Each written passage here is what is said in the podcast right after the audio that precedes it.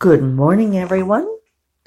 This is Jeffe Kennedy, and I'm here with my first cup. it is Thursday, January 3rd. Getting back into my intermittent fasting cycle. Although, even though I had it in my head that I was going to fast today, I still made my London fog with uh, soy with my steamed soy milk, so I'm drinking it anyway. Um, but it's half a cup of so- unsweetened soy milk, and I sweeten with stevia. So I don't think that'll impact the fasting significantly. That's not ideal, but I think I'm just going to have this and then I'll switch over to green tea and maybe some detox tea and call it good. Um, as with all things, it's tempting to draw hard and fast lines and rarely productive to do so. I think, um, you know, there's a obsessiveness is an interesting thing because, especially for creators, um, for writers, for um, anyone who's trying to accomplish any kind of goal, you know, remodeling or whatever.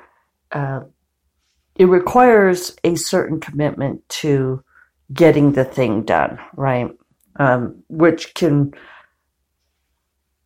sometimes it needs to be an obsessive commitment to getting it done because if you're not that committed to getting it done, then it won't.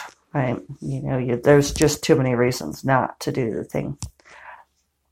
And so, a lot of people who are passionately invested in whatever it is that they're working on tend to be labeled obsessive. And, and to an extent, it's true. And I think, you know, really what's important is finding those lines finding that finding those boundaries where you determine what is um, oh reasonable uh, you know being willing to say okay i can have a little soy milk this morning you know having the determination to do the 24 hour fast once a week but then also being like eh i already made my steamed soy milk i'll just drink it. Which probably it's it's that um, you know, moderation in all things, even moderation. so, uh, everybody is more or less back to work. I think. Uh, I think actually some people are less. I, I suspect a lot of people are still out this week, and things will really kick in next week. It felt um, pretty quiet around the interwebs yesterday. Uh, I don't know what what you guys think. It's hard to tell here because we've had so much winter weather. Um, I did go and get my nails done yesterday, and that was pretty much all anybody at the nail salon could talk about is how we have so much snow. And all around us, the mountains are covered with snow. I'll put up a photo of the Ortiz and Sandia. Um, you know, my manicurist Ruby said, uh, everywhere you look, it's white. And it's just funny because last winter we got barely any snow at all, so it just feels um, feels unusual for us. And I think everybody's a little bit in a, in hibernation mode, even though the roads really aren't that bad. Um, people in New Mexico are a little bit like southern folk that way, in that there are a lot of people here with um, not great tires and poor winter driving skills. And it's it's the luxury of living in a place where our winter storms and the residual effects are short lived. We have the luxury of um, waiting for it to melt. You know, it's um, why why deal with icy roads when you can wait a few days and or a day or two and it'll be dry it kind of gives you incentive or doesn't give you incentive to go out. You know, I lived in Wyoming for over 20 years and, you know, there you didn't wait for the roads to melt because um, you'd be waiting till June or July. You know, it was like, well, you had to get out there. So, anyway, I think we're feeling a little bit in hibernation mode still, uh, which is all right. Um, so yeah, I'm just sort of getting back into my routine. It was funny uh, going and getting my mani pedi yesterday. I've been going to the St. Gal for a couple of years now, and uh, Ruby took off time over Christmas and New Year. Um, also, uh, like me, and she had not done this in quite a while. They've been building up this shop, building up the business. It's three gals who run it, and they do an amazing job. It's really a wonderful salon. Uh, but she took off. She was gone from, um, I think, the 20th. Yeah, the 20th uh, through New Year, and then to yesterday was her first day back. And it was funny because um, she was out of order on doing things. Uh, she forgot to hand me the, you know, she sort of was sort of elbows deep in the, you know, the tub of water on my feet, and we both realized she'd never handed me the colors for me to choose. We were out of order on that, and then she um, left the wraps on my nails to take the gel off for too long. She's like, I should have taken those off by now. And there was one other thing, I can't think of what it was, but you know, it's a fairly simple process, right? And something that is very habitual. I talked about that a lot yesterday, the habitual thing. Uh, but you know, her her patterns weren't there anymore. She was sort of starting back into it again, and that's how I feel. Uh, yesterday, I did work on Sorcerous Moons. I revised the first two chapters. Uh, and yeah, you know, if I if I got my three thousand words a day, I'd be done in three days. The benefit of doing it this way is, and I, I do this sometimes on books, and I don't know if I've done it since I've started doing the podcast, but sometimes I get close to the end. I get within about 10,000 words of the end or within the last 10 to 20% of the end. And then I go back to the beginning and revise from the beginning and then steam through to the end. It depends on the book. It's funny. I don't know why some books I need to do that and others don't. Some I revise through to the end and then I turn around and go back and revise the first third. I used to do that a lot more when I started. I don't do that nearly so much now. But I do do this thing where I start to inch up on the end and I sort of, I've slowed down so much that it's like, okay, time to go back to the beginning. And that way I can kind of pick up all of my threads. I think this is partly a thing of me not outlining. So the great thing is, is once I finish this, it will be done and can go to the copy editor. And then I'll go into book six and get that written. I've got the cover for Oria's Enchantment. It's up on my computer screen now uh, to provide a little bit of inspiration. I had to look at a few things. Um, you know, it's funny. It, it's um, you, know, you forget things like, uh, you know, like I keep going back and forth on whether or not Lonen has a beard, and I know Corrine will growl at me for that, but I keep thinking, did he? I'd mix him up with my other heroes. I have to go look at the cover. So anyway, we will do a cover reveal on this soon. Um, maybe when I know what the release date will be once it's through editing. Uh, Warrior of the World, the third book in the Chronicles of Dasnaria trilogy, comes out next Tuesday. And even though that feels very, very done to me, that's been done for a long time now, uh, I don't, I feel like I need to prioritize uh, you know, promo for that. I changed all my Facebook headers and everything on that yesterday. So, and I know Rebel Base will be has already started hitting the uh, social media with posting various stuff. So I kind of have to keep an eye on that and wait for that to come out and give it, I don't know, like a week after it's out, and then I'll start posting information. We'll do a cover reveal on Oria's Enchantment. I know Corrine sent out some stuff to uh, bloggers on our list to see if anyone wants to participate in a cover reveal.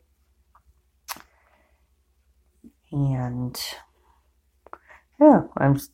You know, it's kind of too bad with uh, we lost a couple of our good online places to do cover reveals. Things change, things morph as time goes on.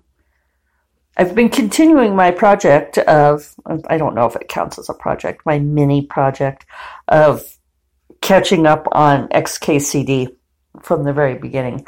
And I am now at, uh, what, number, let's see if I can find it here, 800 something, um, 802. 802.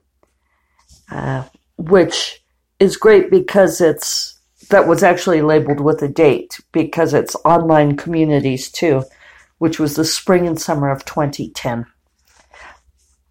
And somewhere in the last um, 25 or 50, I'm recognizing most of them now. So I'm starting to lap the time when I was really following XKCD which is funny because that's all since we moved to Santa Fe. And I know, I remember reading it years ago before that.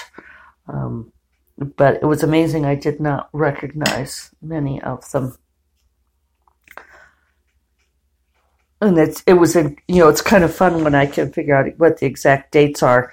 Uh, I know I was able to pick out 2008 when uh, uh, Obama was elected, there was a he had a, a, comic that was like the day after the elections. And so I could place that in time. So it's nice to get this ongoing communities of 2010, which is a cool one to see. Um, and I, I, imagine he's he may have updated it since. We'll have to see. But um, I remember that one very clearly. What he does is he takes the amount of activity on all of the um, communications. He he does you know like he has voice communication, and then what part of that is the internet, and he represents it as a land map. So it's kind of cool to look at how much of it is is Facebook. Even then, I wonder if uh, Facebook has diminished in comparison to other ones. So I don't know that I have much else to tell you guys. Uh, my my other thing is is that I have been reading some, not as exhaustively as I thought I would. Um, I think maybe I needed a rest from stories altogether in my brain, but now I've been going back and reading a few things and I'm trying to read these books that are sort of like these big epics because I wanted to read about battle strategy and so forth. and jeez, another one that started out with a ponderously long prologue. I mean, 50 pages of a prologue. I'm not a big fan of prologues regardless. I think that if you have a prologue, it means your story starts in the wrong place and people argue with me about this because people always can come up with examples of good prologues. But especially reading digitally when I don't realize that it's a prologue and I keep thinking, where the hell is the story? When is the story going to start? And it's like, oh, well, you're still on the prologue. Um, so here's the second one. The, the prologue was way too long. And I, so I was so relieved when I hit chapter one and there was actually some kind of story involved and it's it's funny because on Orchid Throne, which comes out in September, at least now we're in the same calendar year of when that releases. Uh, Orchid Throne my editor asked me to add a prologue to explain some of the world building, but I think mine's like two pages or three pages. I made it very short. Uh, you know, now I kind of wish I could take it out altogether after being so enraged by these prologues. But um, these stories take are so slow to start. I just don't. Um, I don't know. I I, I guess I have. Um, I don't. I can't tell if it's me or the story. So I'm going to try sticking with this one a little longer and see how it goes. Uh, Green mentioned that she's still sticking with her first 25% rule unless she hits three strikes. And then if she hits three personal strikes on the story, then she can bail. And that certainly happened with this other book that I read, the um, David Weber off Armageddon Reef. And I can understand why people like that book. But I'll tell you what, one of my pet peeves, and one thing that I would really like to see disappear as a trope, is this idea that if a civilization goes away from tech, if it recedes from tech in some way, that that means that women will go into a subservient role and men will dominate. And you see this all the freaking time. Anything post apocalyptic, um, any kind of thing, you know, like the fantasy world where they revert to non tech for any reason. And that's what happens in Armageddon, off Armageddon Reef. And he says it on there. You know, it's like there is this one kind of prominent female character, but, you know, she's like, oh, and unfortunately, and the time that, you know, like this they've been left, the civilization's been left alone and they haven't had tech, they have, of course, reverted to a male dominated society, and that will make things harder for her.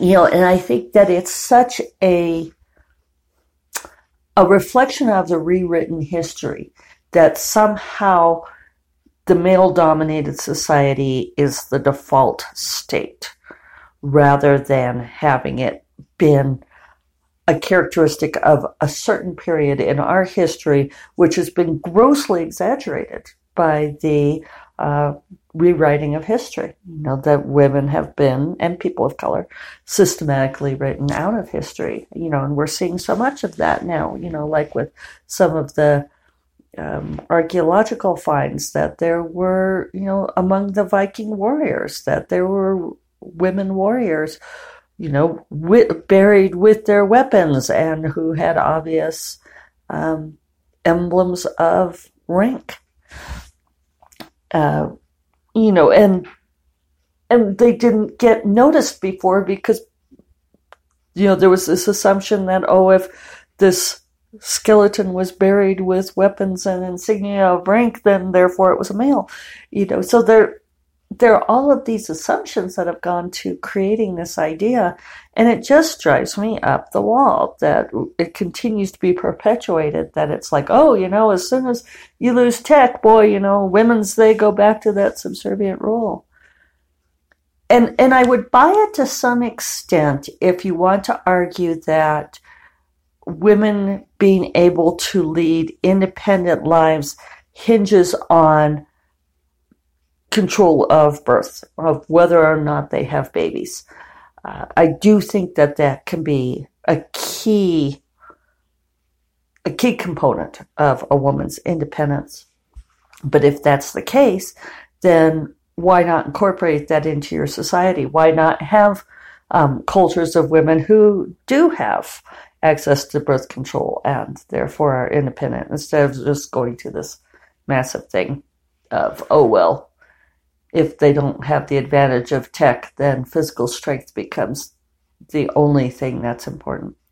At least I assume that's what I don't even know if that's what it is. I because I struck out on that book. I was just like, uh, it was uh, those were my. I don't know if it counts. I ponderously long prologue, um, preponderance of male characters, and then oh yeah, male dominated society, and that those were my three strikes. So I got to bail on that one. And so the good news is is that this one that I'm reading now that I might bail on, we'll see, is a 2015 uh, list orphan. So at least I'm taking care of that. All right. So enough ranting about all of the things. Hope you all have a wonderful Thursday, and I will talk to you tomorrow. Bye bye.